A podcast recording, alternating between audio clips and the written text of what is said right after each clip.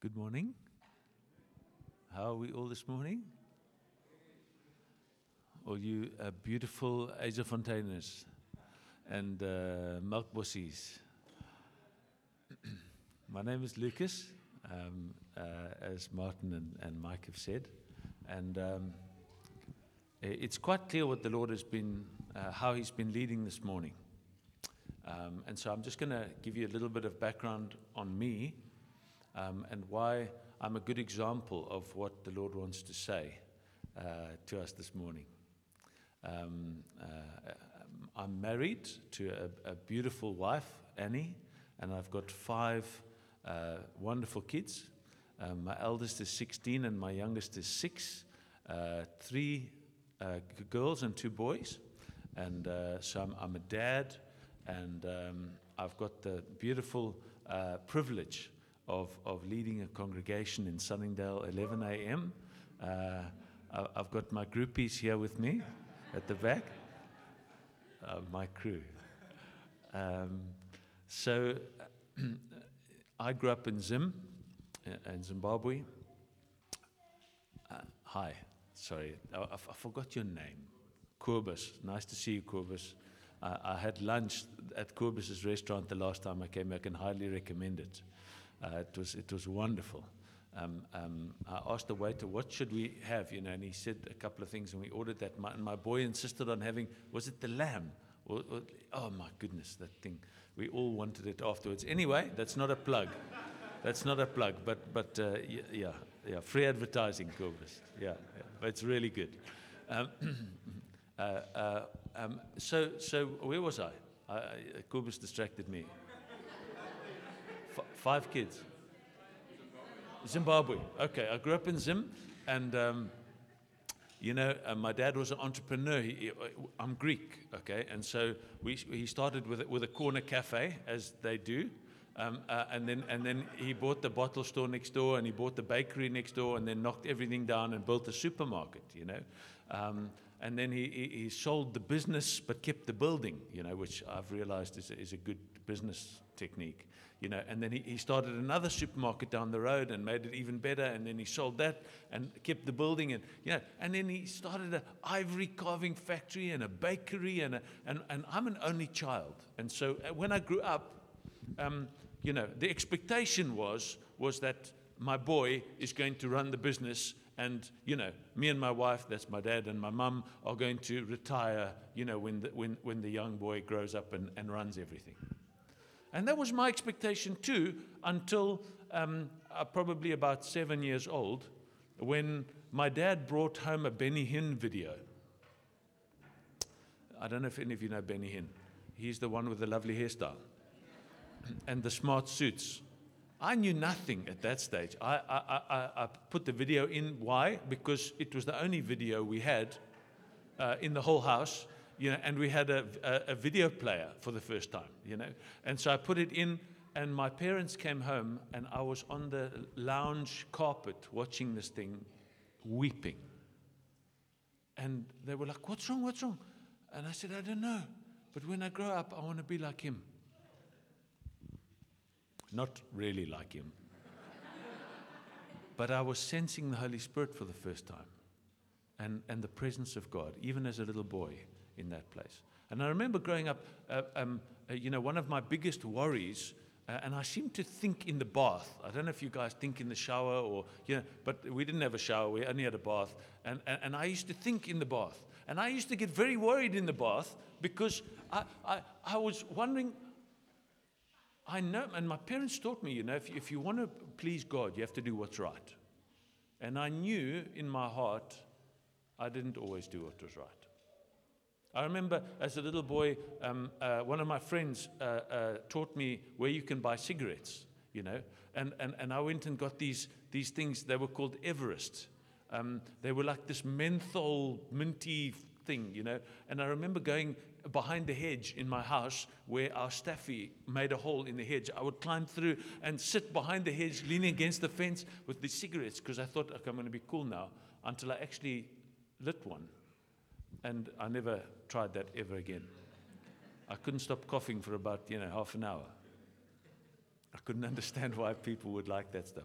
But I knew that I had done stuff wrong. I remember also, and I don't know why I'm going in, in, this direction, but maybe, you know, some of you have done similar. But I remember my dad used to keep crates of ginger ale, Schweppes ginger ale, in the, in the garage. And, uh, you know, I remember going in there and, and, and opening one once and tasting it.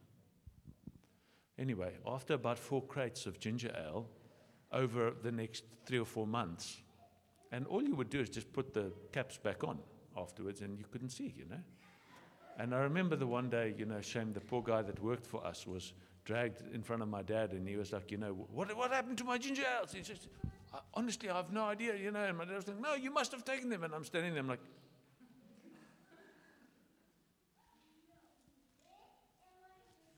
and I didn't put up my hand. And so he, he, took, he took the blame for me. I'm not proud of that. But those are the kind of things I would think about when I was in the bath. Because I knew I'm, I'm not good. And so I didn't know how to get close to God. Until I went on a, a Christian camp when I was 14 years old. And that was the first time when I heard the good news about Jesus. That God loves us so much that he sent his only son to pay the price for our sins. And I'm telling you, that guy preached the gospel. He, he told about how Jesus died on the cross and, and how God put the sins of the world on him instead of on me. And but before he was finished, I was like, Yes, it's me. Yes, I need it. I need it. He was like, Can you just wait, please? I haven't finished. I knew I needed Jesus, I needed a Savior. And I gave my life to him when I was 14 years old. And, and I saw him as the most beautiful thing, the most wonderful person, the kindest God, that he would save me even when I wasn't good. And that was, that was great. And, and, and I went to school and I finished school and, and I uh, went to university. I came to Cape Town um, because I wanted to go to a church, not really the university. I had gotten into a university in America uh, but all my friends came to UCT, and at that stage there was a church called His People. I don't know if any of you ever heard of it. And they had a Bible school. And these friends of mine would come home from their first year university, and I was still at school, and, and these guys would be on fire. They were talking about the Holy Spirit and the gifts of the Spirit, and I'm like, whoa, I never heard any of that stuff in the Greek Orthodox Church. Like, this, who is this Holy Spirit person that they all have and I don't have? And so I said to my parents, please, can I go to Cape Town? They said, no, but you have to go to America in September. I said, okay, I will, but let me go to Cape Town first. And so I went to UCT planning to just stay for a few months. And I, and I went to church and I joined Bible school and, and I learned about Jesus. And I managed to persuade my dad that I could stay. And uh, I don't remember much of university, but I remember I did first year Bible school, second year Bible school, third year Bible school, they did, had something called the Institute. I just, I was drinking in the Word of God and trying to understand God better. Because the church I grew up in, you know, it was all about, you know, nice smells and sounds and dresses. You know, all the altar boys, you know, we would all wear dresses. It was a bit embarrassing. But it smelled nice, you know, that stuff, incense. I remember with a priest, we used to um, have Holy Communion, and it was real wine, you know. And then in the church, the guys would believe, you know, this turns into the blood of Jesus. You know, th- that's what they believed. It, it doesn't really. Um, um, and so the, the, priest would say to us, listen, only pour a little bit because everyone would have a sip, you know. This was before COVID, you know, from the same uh, cup. And then, but the priest had to finish it because, you know, you couldn't waste any of it because it was now holy, you know. So he said, only, only pour up to that mark, you know, because he knew how many people were in the congregation, then he knew how much to pour, you know. And we would overpour. so on Sunday afternoon at the Greek club, you know, you would see the priest. Because he had to finish that whole thing. Yes, we were naughty.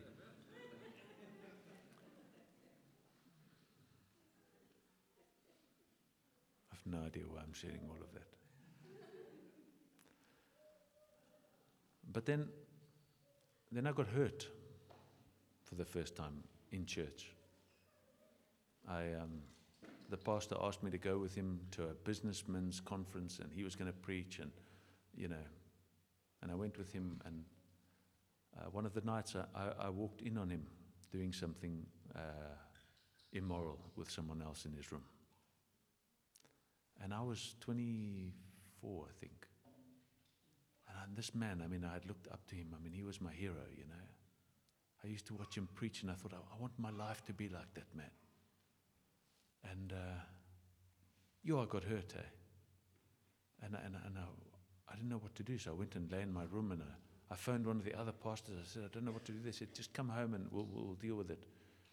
And when we got home, I was called into that lead pastor's office, and he said to me, Why are you lying about me? I said, I'm not, you know. Anyway, he told me I was from the devil and trying to destroy him. And, and I, um, I resigned from the church on that spot. Oh, by the way, I'd finished university and I, was, I went full time to serve God. And I walked out of there and I'm like, I've had it with the church. This isn't, this isn't real. It was very, very hard. And I, I thought, I'm going to go into business, you know. And I, I joined a businessman who was in the church, and, and he said to me, Would you go to the Isle of Man and open an office for us? And so I said, Yes, I will. So in 2002, I went. I had just gotten married. And uh, I didn't go to church for about a year. I, um, I focused on business, on work. And I thought, you know, I'm to I'm gonna, I'm gonna do something good for God, but I'm to I'm to make money and then I'm to help people because the church doesn't work. And when I was there, I, I met a guy called Jonathan Stanfield. He was a Baptist pastor at a little Baptist church called Port St. Mary Baptist Church, which later became Living Hope. And, uh, and he said, Come. And, he, and, and I saw, ah, he's, he's genuine, you know, I hope. But, you know, I was careful. And he didn't let me down. And it's interesting because um, I was in business in the Isle of Man, and the, the, office that I started grew from just me to a, a secretary, and then eventually by 2007 there was about 57 staff, and we, we were doing all sorts of stuff in property. And um, yeah, I thought to myself, this is good. And then the guy I was working with started stealing money from his clients. And I was like, what? He was a Christian. I mean, a, Christian. And uh, yo, it was hard for me. I, I, I thought, okay, so you can't trust the church. Now you can't trust people in business. Yeah. I said, okay, at least I, I, am going to do something. I, at least I know I can trust myself.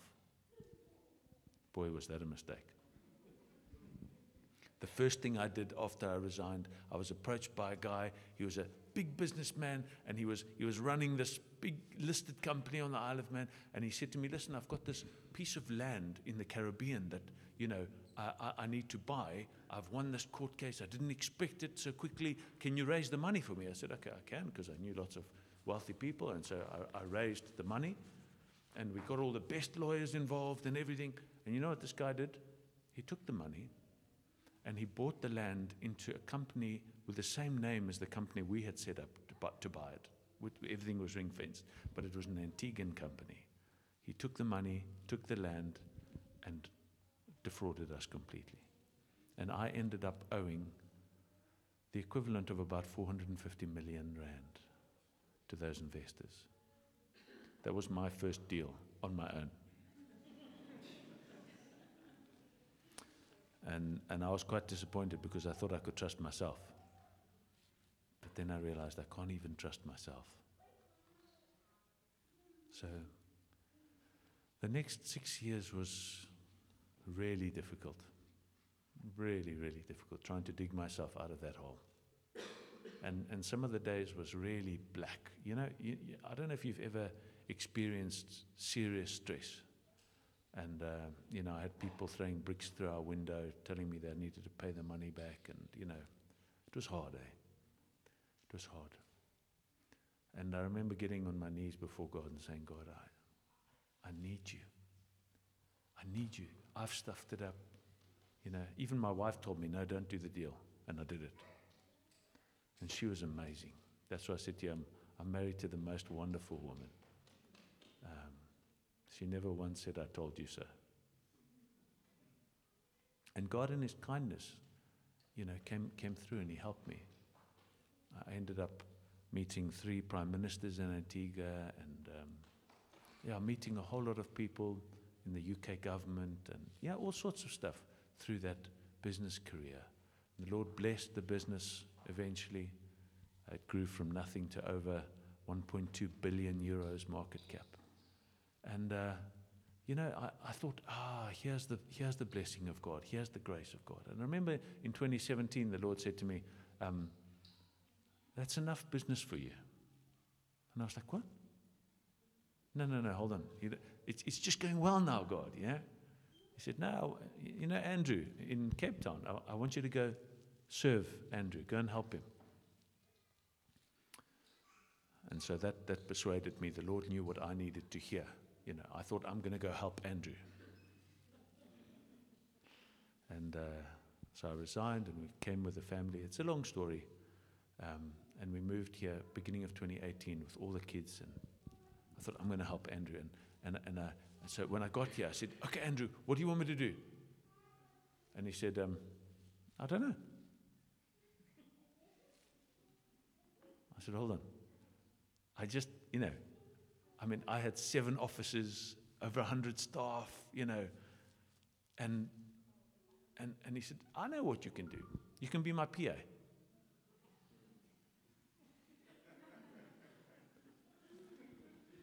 I was like, thanks.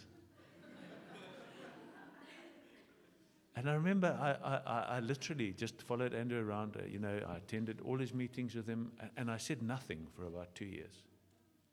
And in that time, I mean, I had been close to the guy who led his people. I had been, you know, in all these churches. I'd been with Jonathan, I'd, you know, and I thought I knew about church and I knew about family. And I knew about the Lord and I, and I knew how to build. I remember after being here for a month, I gave Andrew this kind of eight page uh, strategic plan about how to better Josh Gen. Oh my goodness. Andrew's like, okay, thanks. And I never heard about that again.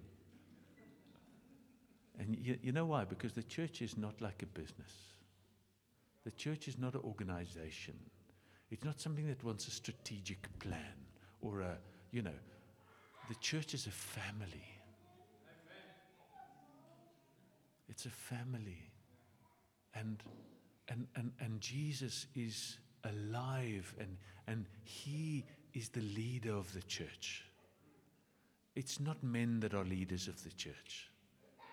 All we do is we just hear the Holy Spirit and we try and follow Him.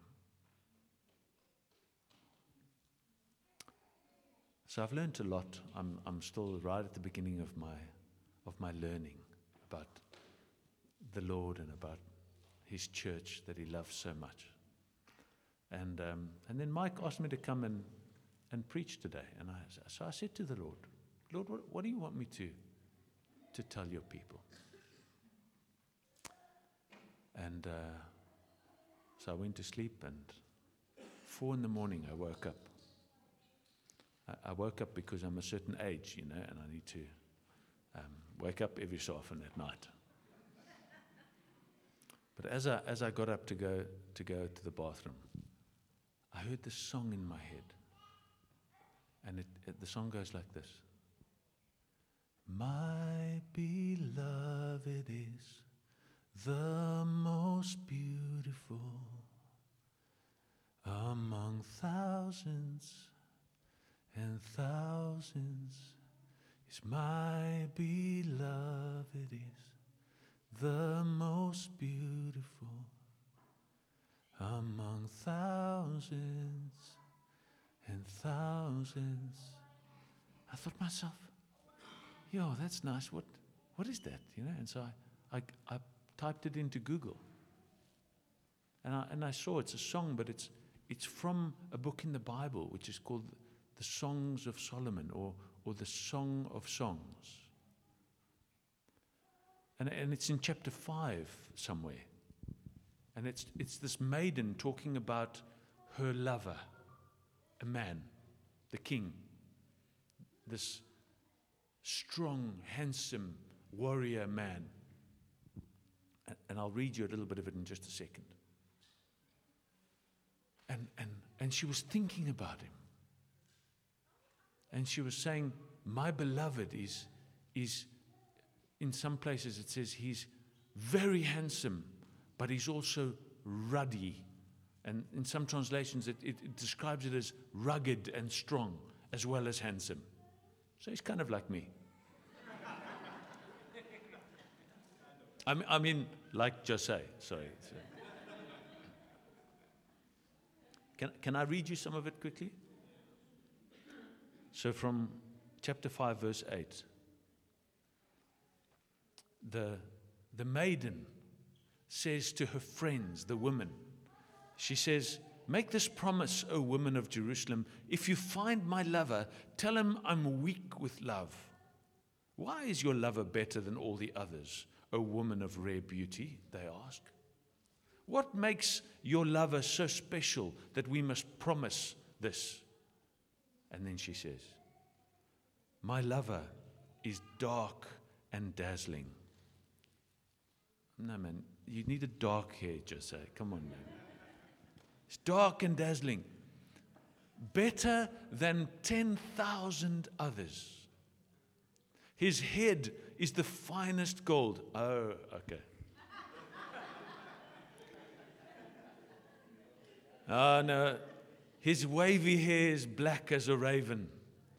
His eyes sparkle like doves beside springs of water.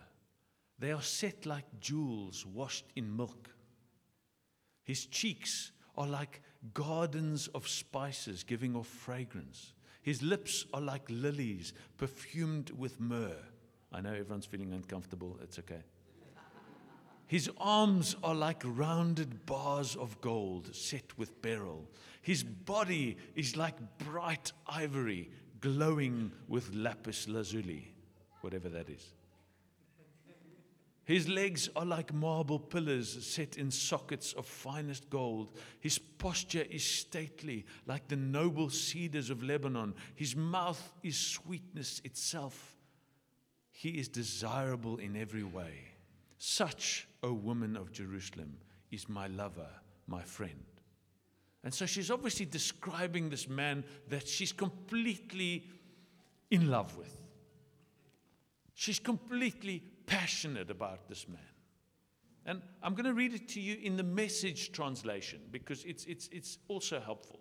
Okay? She says, My dear lover glows with health, red blooded, radiant. He's one in a million. There's no one quite like him, my golden one, pure and untarnished, with raven black curls tumbling across his shoulders. His eyes are like doves, soft and bright, but deep set, brimming with meaning like wells of water. His face is rugged, his beard smells like sage. So does mine. After pizza.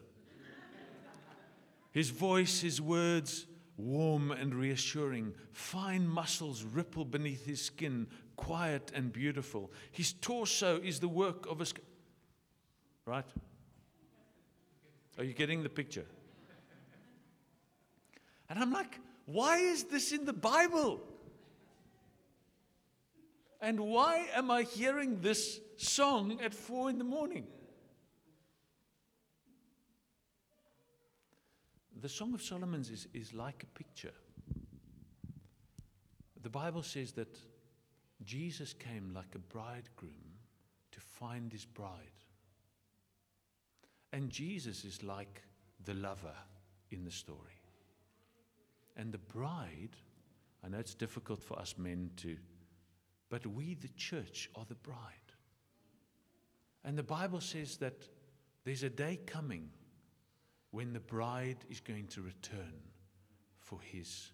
No, the groom is going to return for his bride.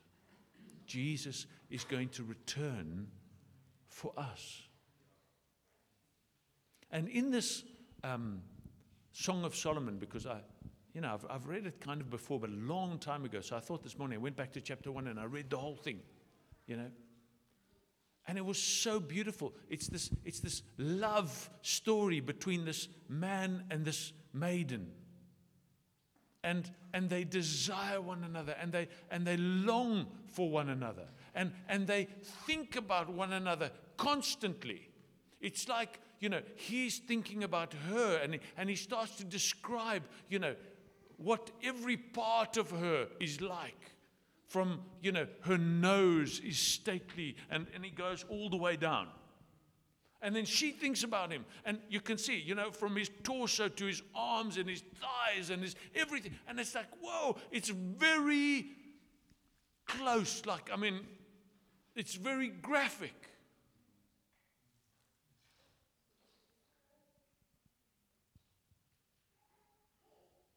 And so what is the Lord saying to us through that song?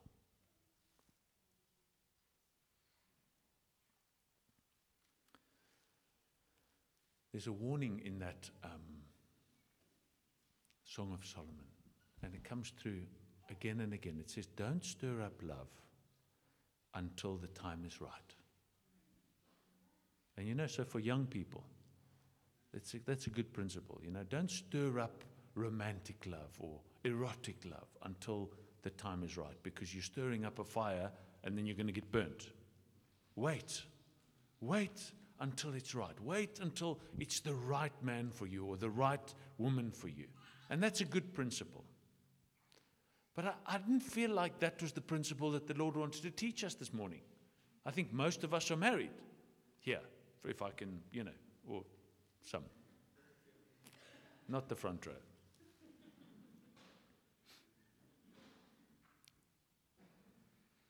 And then the Lord put another scripture on my heart, and this is going to be my last scripture, and then I'll explain what I feel He was saying.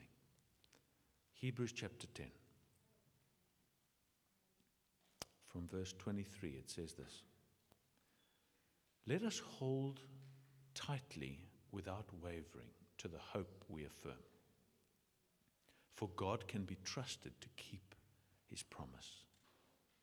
Let us think of ways to motivate one another. Another translation says, to stir up one another to acts of love.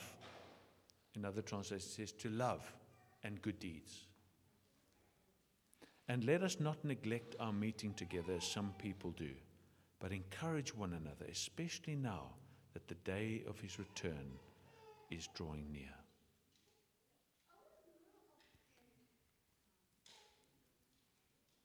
There is a stirring up of love that we need to do. As the bride of Christ, we need to be thinking about Him and stirring up our love for Him constantly. And it's something that we need to be doing for ourselves, and it's something we need to be doing for each other. You see, my fire at home, when I light it, if I've got fire starters, I just put one little blitz, you know, the white stuff, and then the fire starters, and they light, and then I can put a big log of wood on, and it will light eventually. And when it goes, it, it goes for a while.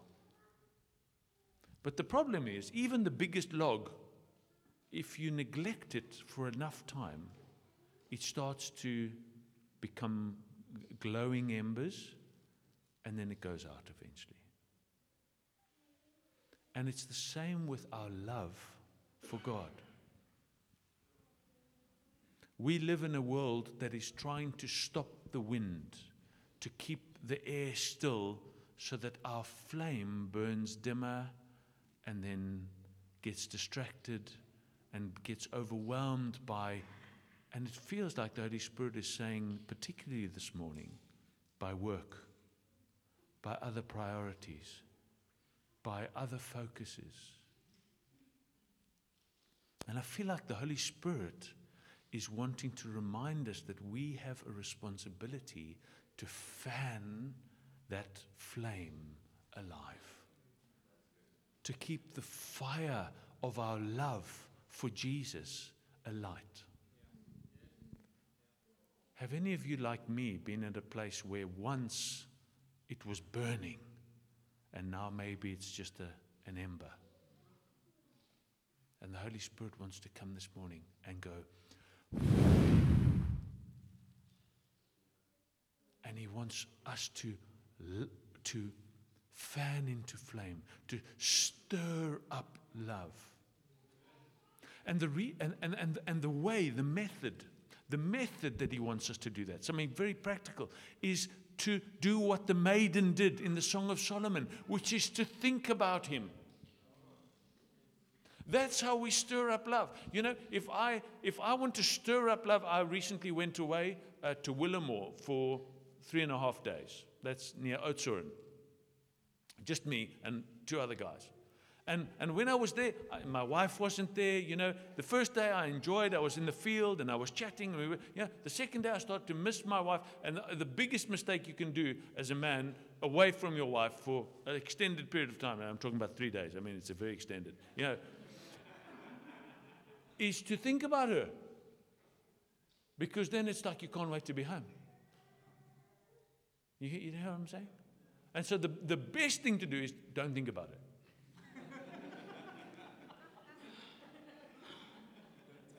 focus on the focus on the nice T-bone steak or you know something else, right?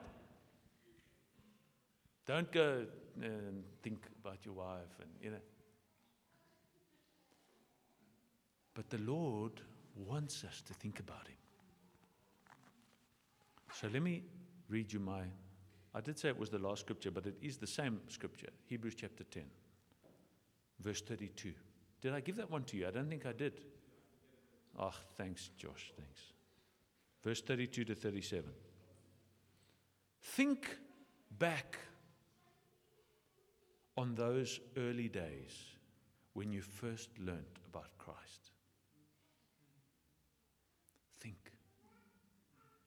Do you remember the, the man in Psalm chapter 1? It says, uh, Blessed is the man who doesn't walk in the way of the wicked or stand in the way of sinners or sit in the seat of mockers, but his delight is in the law of the Lord. And on his law he meditates day and night. This is the same. Think, meditate about uh, on him, think about him. Do you know what it means to meditate? It means to chew the cud.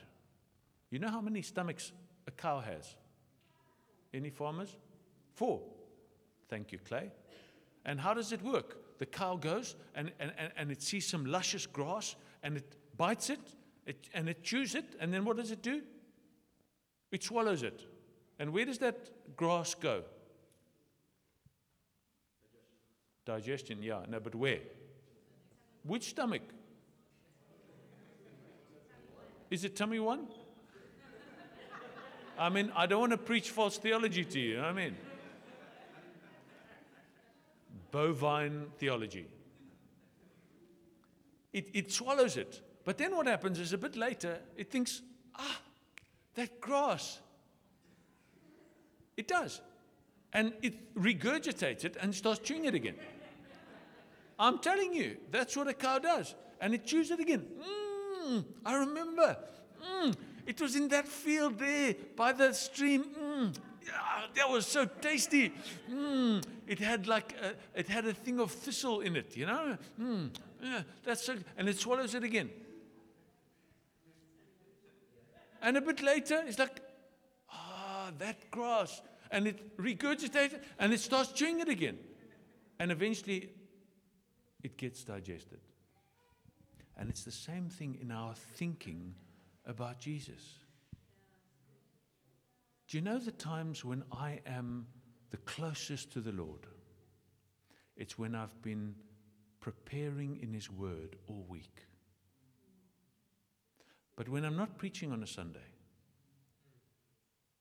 I'm tempted to, ah, you know, and then I'm not that close. The fire is dimmer. And so this, this um, verse says, it says, think back on those early days when you first learned about Christ. Remember how you remained faithful even though it meant terrible suffering. Now that's interesting. These people remained faithful to Christ through terrible suffering. I'm going to give you an example in just a second. Sometimes you were exposed to public ridicule and were beaten, and sometimes you helped others who were suffering the same things. You suffered along with those who were thrown into jail, and when you all and when all you owned was taken from you, you accepted it with joy. Now, if we think about that, okay, let's say, you know, the police arrive here, they take Mike and Stacy because, you know, they're causing mayhem here in Yzerfontein, you know, and they put them in, uh, is there a police station? No. They take him to Darling, Darling. And they put him in the prison there. And they say, this guy's been causing, you know, and they, and they, and they say, if anyone comes to visit him, we're going to confiscate your house. How many visitors is he going to get? From Fontaine.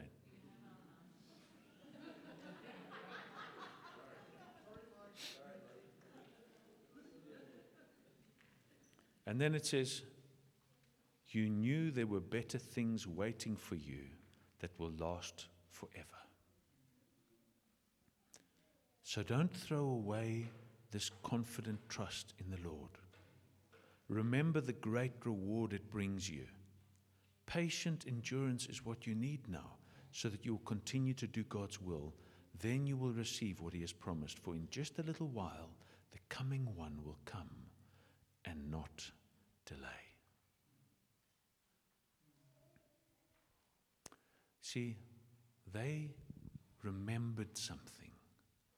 They had something fixed in their minds that allowed them to go to Mike and visit him and sometimes be put in prison with him. To, to, to have their property confiscated because they were called Christians. And it says, and they did it with great joy. These were crazy people. They were crazy fools because they saw something coming.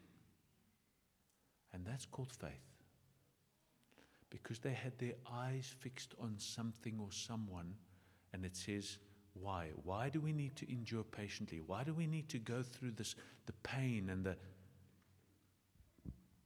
And I said, maybe I'm, I'm starting to become a little bit qualified with this. Because recently, I told you about my business career and how well I had done. Do you know what I've realized? No, nothing in business is what it seems. You can't tell whether a decision was right if it turned out well. Often you make entirely the wrong decision business wise, and just by luck or chance, it turns out well. Or by grace. I think for me it was just by grace. Because I don't have the skill to know how to do it well. But the Lord was kind to me. But you know what happened in my heart? The goodness of God, the blessing of God, the success that God gave me started to become something that I leaned on. Is there a chair? Can I use this one? It was like this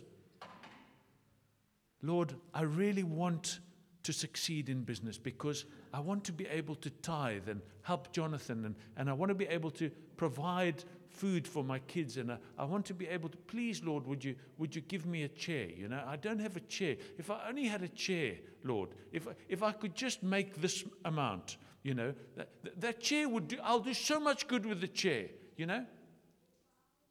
And it took years. It took like six, seven years before suddenly I had a chair. And it was wonderful. I was like, Lord, thank you for the chair. You're so kind to me. You're so gracious to me. You're, you've helped me. I, I, can, my, I can educate my kids now. And I can, you know, Lord, thank you for giving me this chair. I'm so grateful for it, Lord. Thank you for this chair. And then, you know, I, I, and Lord, anytime you want the chair, it's yours, you know, yeah. And then the chair got quite a big chair, bank account. And then uh, I used the chair when I came here to buy a very nice house and renovate it in Atlantic Beach. And uh, because we homeschool, you know, five kids and, and a church office, and we have everyone in, and it's a wonderful, it's a tool for the kingdom, Lord. This chair that you've given me, that I don't lean on, I lean on you, Lord. I really do lean on you, Lord. So, will you go? Um, and Lord, I, I, like to surf, so Melkbos is perfect, you know. I mean, for my, my house and my chair and my, you know.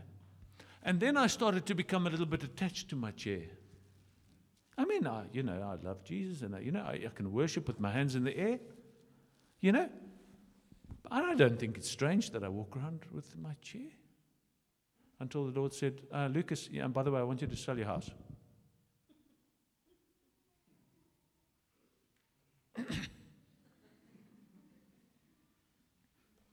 Which house?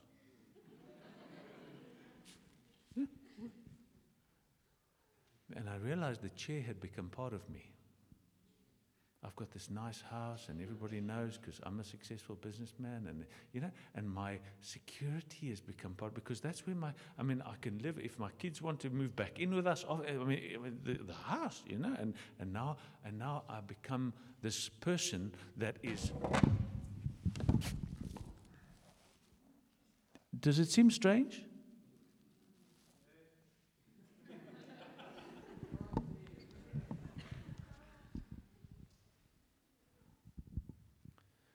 Wasn't just leaning on it, everything was on it. And then he says, Abraham, I want you to take Isaac up that mountain and put a knife in him.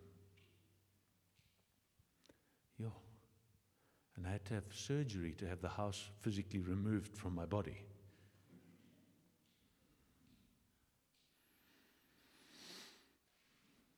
But it's being sold now.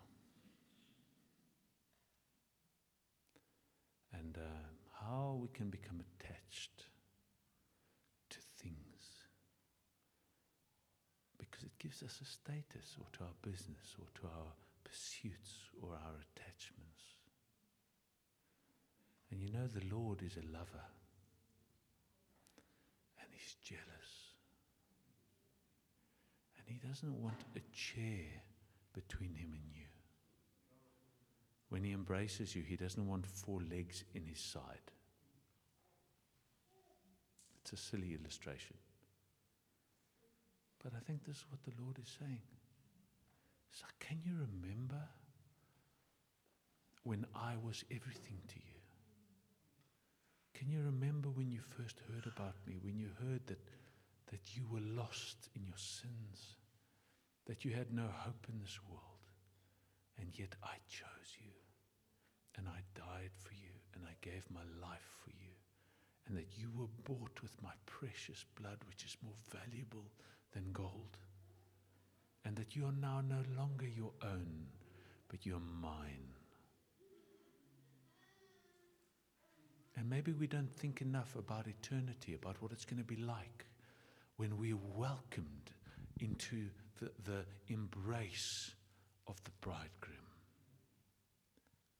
You know, I was thinking about me and my house. I was thinking, yo, I was planning to spend the next amount of years that I have in that house and enjoying the theater room and the view of the sea and you know how the sun comes through the the yeah I thought I'm going to enjoy that. And the Lord was like okay you're now 47 if I'm kind to you you know you might get to 80 you know given my health issues that I've had you know maybe maybe. So what is that 30 years left, something like that. Okay, so you're going to enjoy the house for 30 years. Do you know the first 30 billion years in heaven are not even the beginning of the introduction? I'm like, Lord, take the chair. Because why did the people do that? Because they were looking forward to something that was coming. You look in Hebrews 11, it says, These people didn't receive the promises yet, but they were looking forward to a city whose foundation is not here. It's what the Lord is bringing them. It's very interesting that the Spirit would come in a gentle way and talk about love, talk about passionate love, and yet remind us remember your lover. Remember. Remember eternity. Let me end with this. Yo, I'm just feeling this so strongly. I think it's from the Lord. Fontaine is somewhere where people come to retire.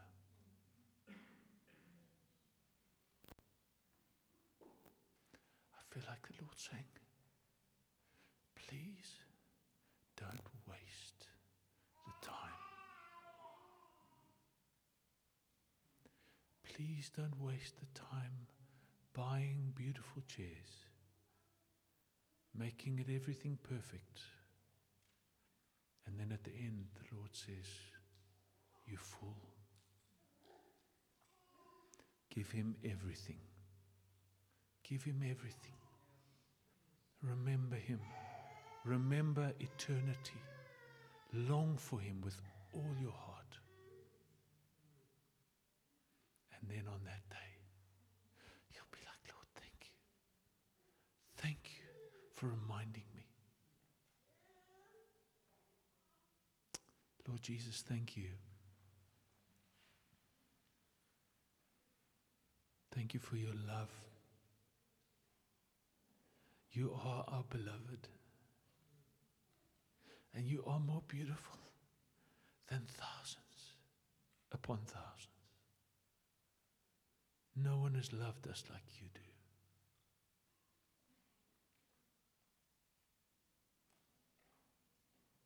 We look forward to eternity with you, Lord.